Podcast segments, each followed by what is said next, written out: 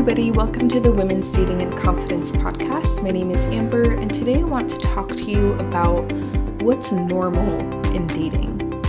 Before we get into that, I want to share with you my free guide called Copy and Paste Texts for when he's pulling away or acting flaky. And if you haven't already, you can schedule a free 15 minute laser coaching session, and you can ask me any question around dating or confidence. And the link for that is going to be in the bio of my Instagram page. Lastly, if you really want to learn dating dynamics and principles to always guide you in every single dating situation, then check out the link in the show notes to schedule a consult and learn more about my Courageous Dating Coaching Group. The coaching group not only includes weekly group calls, but also one on one coaching and unlimited support between the group and one on one sessions. So, if you want to learn more about that, there's going to be a link in the show notes. So, I wanted to talk about this idea of normal because it comes up a lot in many different ways for all of my clients. And it kind of doesn't matter what their actual life circumstances are, but I always hear my clients comparing themselves to other people, society's expectations, their friends, their community, and underlying all of that is some belief that we should be somewhere other than where we are and we should have results other than the ones that we have. So, what this sounds like is all of my friends are married or engaged or living with their partners, or um, people around me are starting to have kids, or why haven't I found my person by now? Or why do I feel so anxious? Other people seem so chill. Or um, why are my relationships not lasting as long as I want them to? And there's just some underlying version of this is not where I'm supposed to be, and I should have had this figured out already. So just think about your current dating circumstances. What is your age? What is your current dating circumstance? Are you in a connection but you feel anxious? Are you not in a connection right now? Are you freshly out of a meaningful connection? what are your circumstances and then what are your thoughts about them? And it's not that you have to love those circumstances necessarily or say, oh, this is great, this is exactly what I want when it's really not what you want. Um, maybe you do want to be in a relationship and you're not right now, or you want to have a certain result that you don't have right now. That's okay. But what I'm really curious about is those thoughts of something's wrong with me because I don't have it. So, for example, one of my clients, she had thoughts like, I'm always doing dating wrong, or there's something fundamentally wrong with me. There's something missing from me. That's why this isn't working.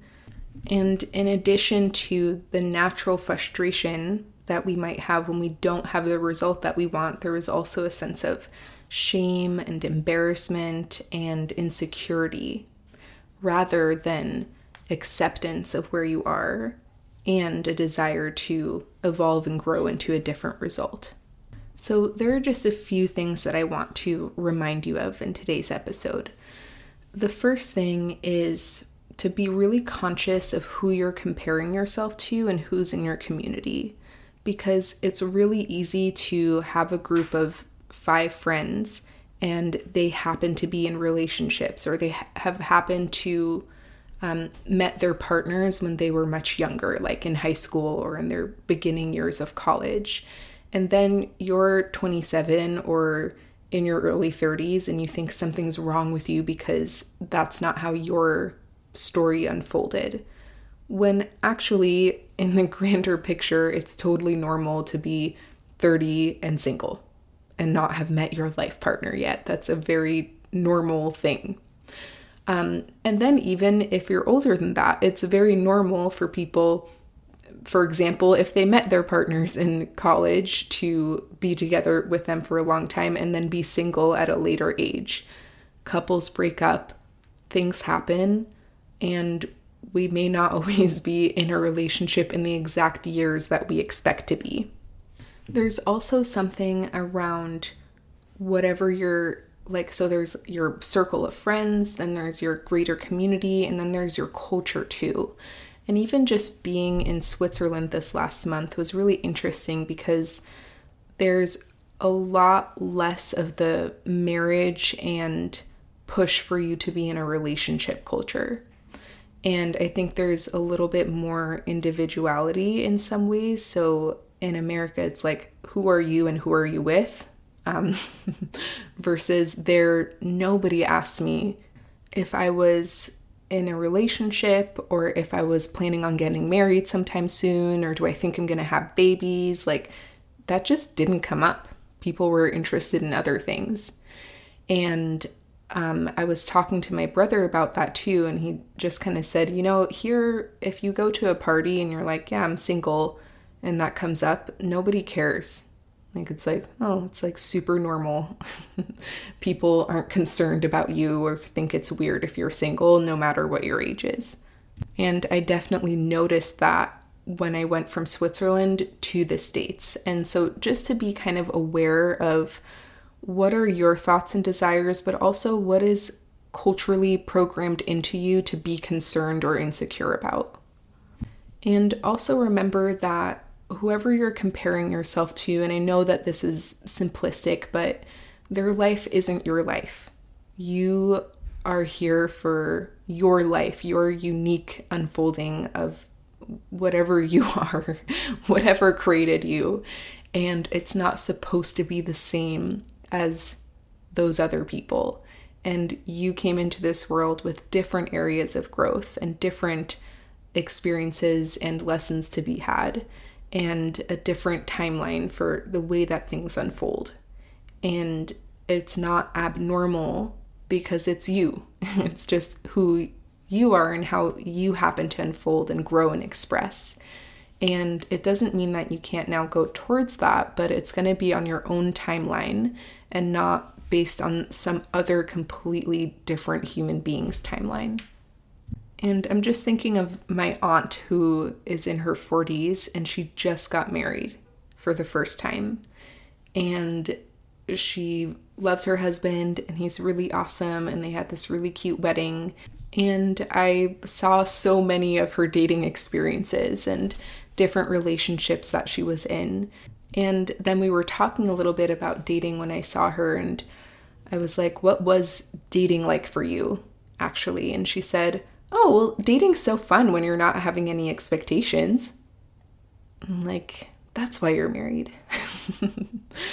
when you're enjoying the process and you're not pressuring yourself and thinking you should be somewhere by a certain time and um, just not in that mindset, which everybody can get into that mindset from time to time, but you mostly bring yourself back to enjoying things and exploring things and um, loosening those expectations and just having one experience at a time and learning from it, then that is the path to creating the kind of relationship that you want. And I think so many of the women that I speak to and that I work with have this idea that in order to go towards what I want, I need a feeling of pressure and expectation, and I need to be hard on myself for where I am and tell myself how it's not okay to be where I am at this age or phase of my life, and I should be somewhere else, and that's how I steer the path towards my result. But just think about if that emotion feels in alignment with creating love with somebody else, creating connection. No, that's like the opposite energy. It's so constricting, it's so heavy, it's so sad, it just makes us feel terrible. The energy that's in alignment with creating that kind of relationship is adventure and openness and connection and vulnerability and humanness and fun and playfulness and depth and curiosity. That's what is actually the path. That's what the path towards a relationship feels like. And this goes for other aspects of dating as well. And I know I just shared this on the last episode, I think, but Um, I was getting a tattoo with my best friend in Switzerland, and the tattoo artist asked me, So, like, what kind of people do you work with? What do you work on them with? And I told him, for example, about the dating anxiety that I help women with. And I was explaining to him, you know, how when you're dating someone and you start to get excited about them and then you start to feel afraid that it might not work out and you don't want to mess it up and blah, blah, blah. And he was like, oh, so you work with like normal people? and I was like, yeah. but they sometimes don't know that that's normal. They're really beating themselves up for feeling that way and um, just like need access to some tools of how to deal with those emotions and be there for themselves when that stuff comes up. And so, even with other aspects of dating, like it's normal for you to be human and experience the full range of emotions, including dating anxiety. And sometimes we just really beat ourselves up for being a human with a unique journey and all of the emotions. So, I just want you to listen to this episode today and know that no matter what experience you're having, you're normal. Nothing has gone wrong. All right, I will talk to you on the next episode and have an awesome day. Bye.